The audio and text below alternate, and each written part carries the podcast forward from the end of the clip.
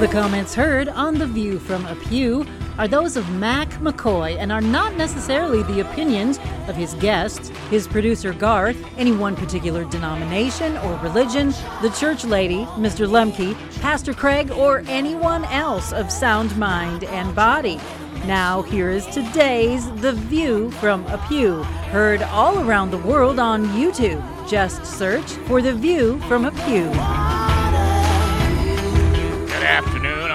Local radio station. We are The View from a Pew. Thank you, Emily, for that disclaimer.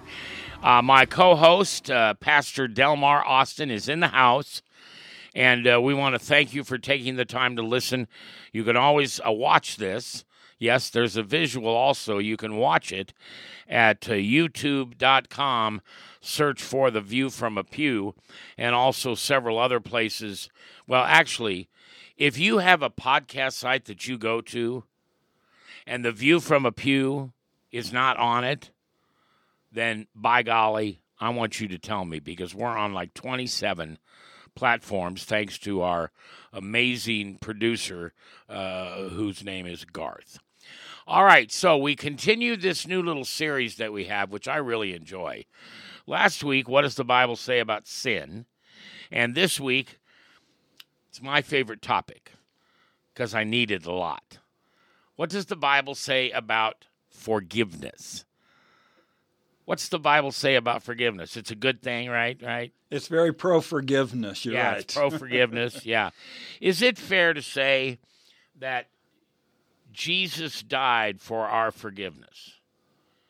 And if we if we don't do as the Lord's prayer says, forgive our trespasses as we forgive others.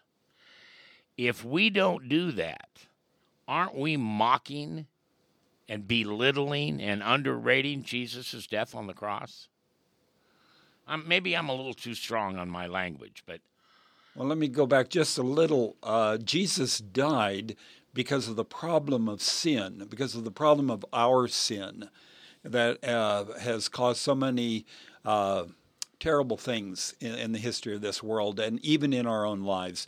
Jesus died because of this problem, and so that he could offer us forgiveness and give us eternal life, even though we were sinners. And that's why, Mac, we started with sin, because sin is really the issue. It, it is what has caused separation between us and God. And God wants that to be repaired. And it was repaired through what Jesus Christ did for us.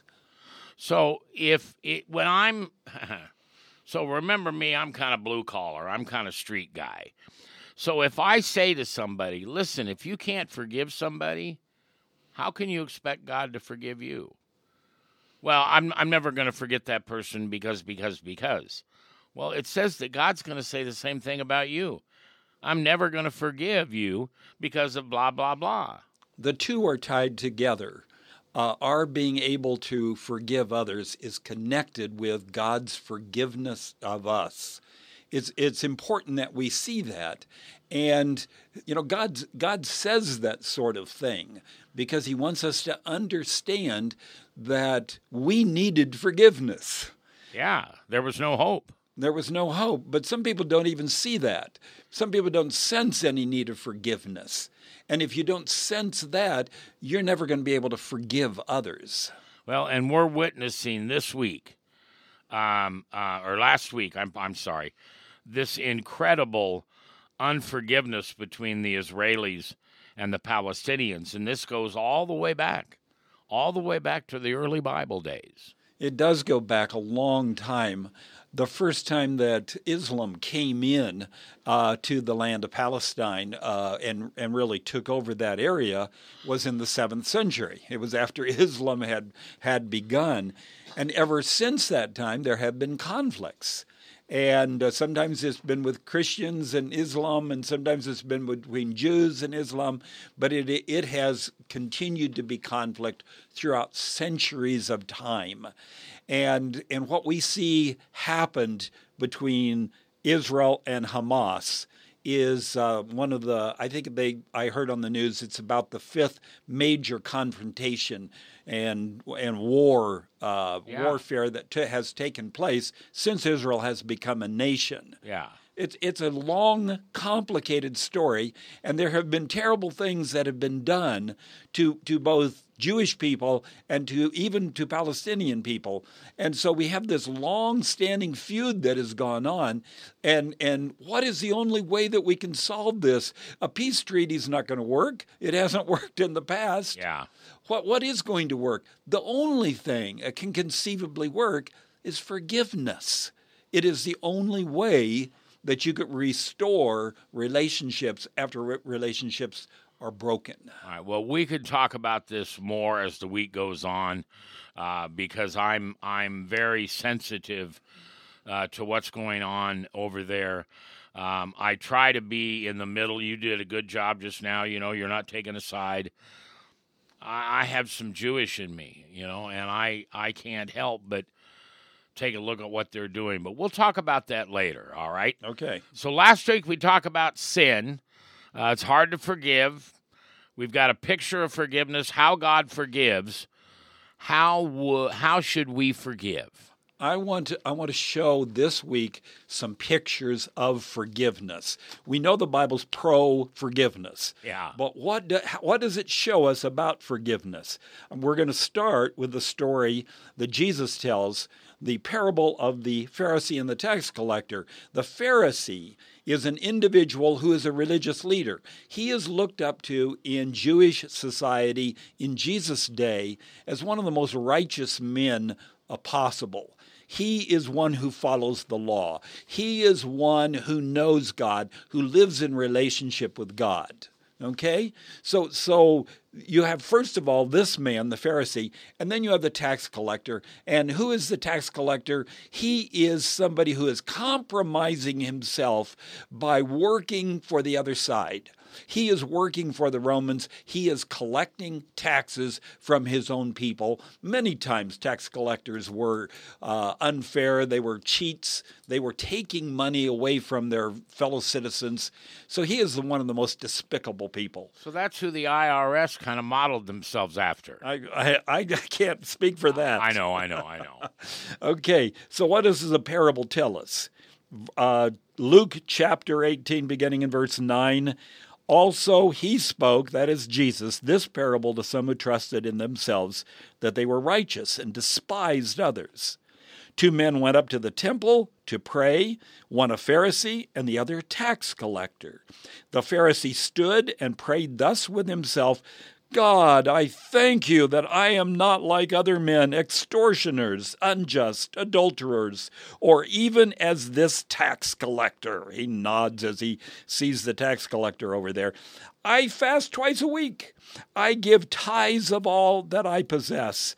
And the tax collector, standing afar off, would not so much as raise his eyes to heaven, but beat his breast, saying, God, be merciful to me, a sinner. I tell you this this man went down to his house justified rather than the other, for everyone who exalts himself will be humbled, and he who humbles himself will be exalted. Mm. Who gets forgiven in that parable? It is the man that sees his sin. It is the man that humbles his heart. It is the man who does not compare himself with somebody else. Listen, we're all better than somebody else that we know. We've done something better than somebody else. But in God's eyes, we're all sinners and we all need his forgiveness. Mac, we talked last week about this Evel Knievel illustration about jumping over the Grand Canyon. Yeah. Okay, how far do you think you could jump over the Grand Canyon? Timber. Pull the ripcord, not very far. If I ran with a ramp and I pushed and jumped off as, as hard as I could, I would maybe make it six to eight feet before I fell straight down to the bottom and died, right? Yeah, yeah, absolutely. And how far is it? It's about 18 miles at the widest point. Okay, none of us. Evel Knievel with a ramp and a motorbike only made it 200 feet. So the point is, we all fall short. we all don't make the leap. So why compare ourselves to each other? We're all lost sinners. And this is what the man does who comes before God, the tax collector. He recognizes how, how sinful a man that he is. This is what God wants us to understand in order to have a spirit of forgiveness in our hearts. If you think that you don't need forgiveness. You stand before God and say, Wow, look at me. Look at all the good things I'm doing. You're never going to have an attitude of forgiving others who are around you. You know, you just kind of reminded me of the old me. Because I, I remember being asked, When was the last time you forgave somebody? And I very arrogantly said, I've never forgiven anybody. I've never done anything wrong. Yeah. What a, I mean, just foolish. Exactly. It starts with that kind of attitude. And uh, Jesus tells it in other parables too. He tells about the unforgiving servant. This is the servant that owes huge a huge amount of money uh, to his master. And uh, he's called in before his master, and his master says, He says, I can't pay this amount. And the master says to him, Okay, you're forgiven. and he doesn't have to pay that amount to his master. And you know what he does? He turns around and goes out. He finds a fellow servant that owes him a small amount of money, and he says, he grabs him by the neck and says, You must pay up. And, and the man says, I can't. Well, good. I'll, okay, if that's the case, I'll throw you in prison. He does that. Oh, my gosh. And, and the master calls him back in and says, Hey, I just forgave you a huge amount. Yeah. How can you not have forgiveness towards somebody else?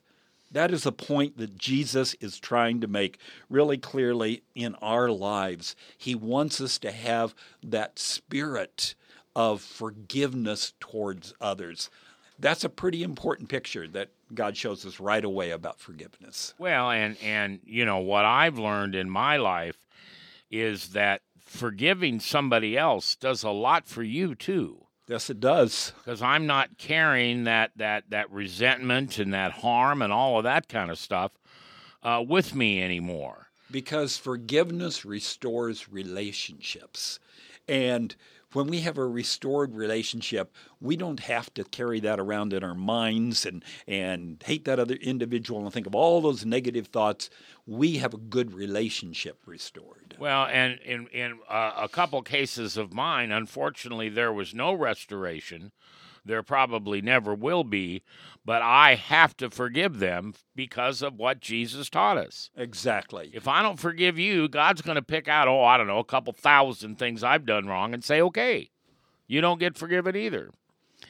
Well, as our week goes on this week, I really want you to pay attention to these shows. Uh, Pastor Delmar and I will be continued to talk about forgiveness. It's my favorite subject because it's something that God has called me to do. And I appreciate you watching or listening or being with The View from a Pew here on your local radio station and all around the world at www.youtube.com. Search for The View from a Pew. I'm Mac McKoy. God bless you. We'll see you tomorrow. Truth Christian Store, where you'll find more.